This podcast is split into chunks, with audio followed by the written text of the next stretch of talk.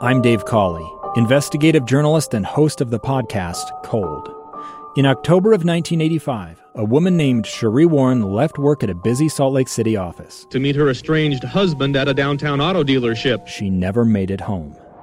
Cherie's car surfaced weeks later in Las Vegas. in the parking lot of a hotel casino. No one knows how it got there. Strange. It was strange. Both Cherie's estranged husband and her boyfriend raised suspicion for investigators, I kind of thought that he might have done something. but no arrests were ever made.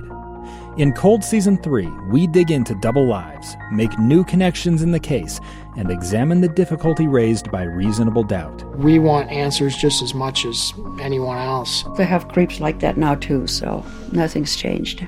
That's the new Cold Season 3 The Search for Cherie, now available anywhere you get your podcasts. College football has been around for 150 years, and BYU is not one of the 50 greatest programs in that time. Rivals? Oh, wait, Utah is. Rivals has arrived.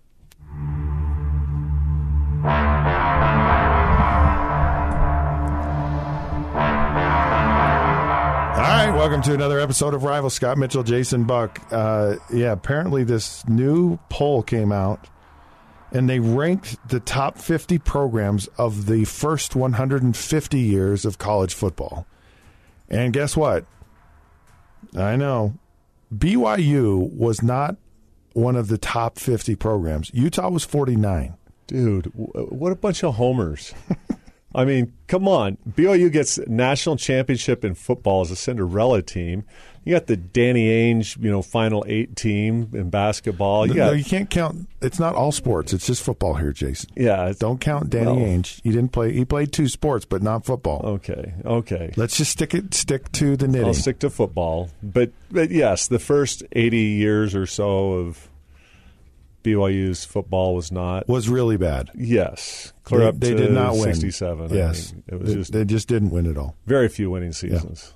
So yeah, that definitely hurt BYU and the big overall football picture. But you know, you look in there and it's Harvard and Princeton and Yale and some They're other- some of the top ten in, in the whole the whole deal. yeah.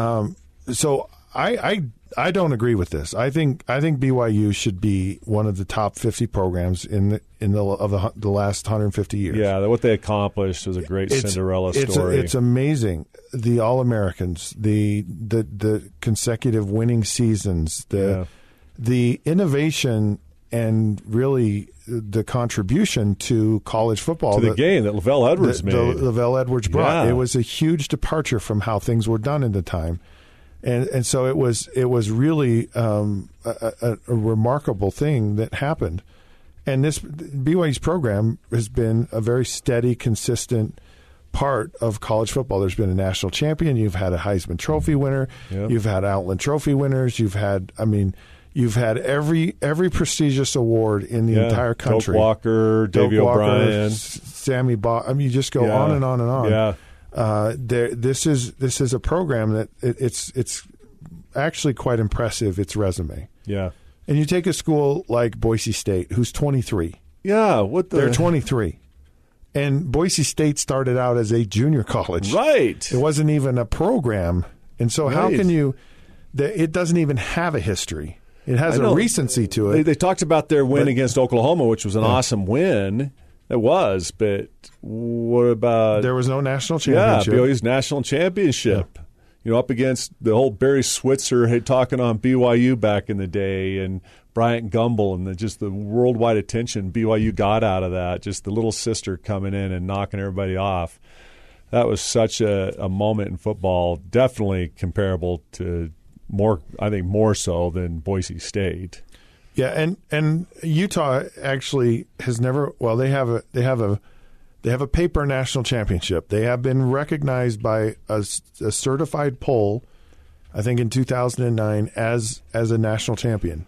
Which I agree with that one. But it's- honestly, it's I a- think they should have been national champs that year over. Uh, Yeah, Was it LSU on that? Yeah, I one? don't know who it Yeah, was. Whoever it was, they they had one loss or whatever. I Yeah. think absolutely Utah deserved it that right. year. And so so you have you have this program that actually had success back in the day. Utah was was a program that was actually considered quite well, and they and then of course they've had the recent success that they've had. So I think they both belong there.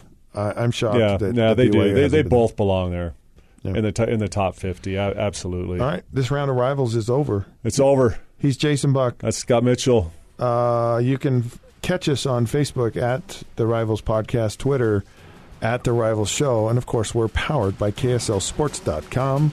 Until then, we'll see you then.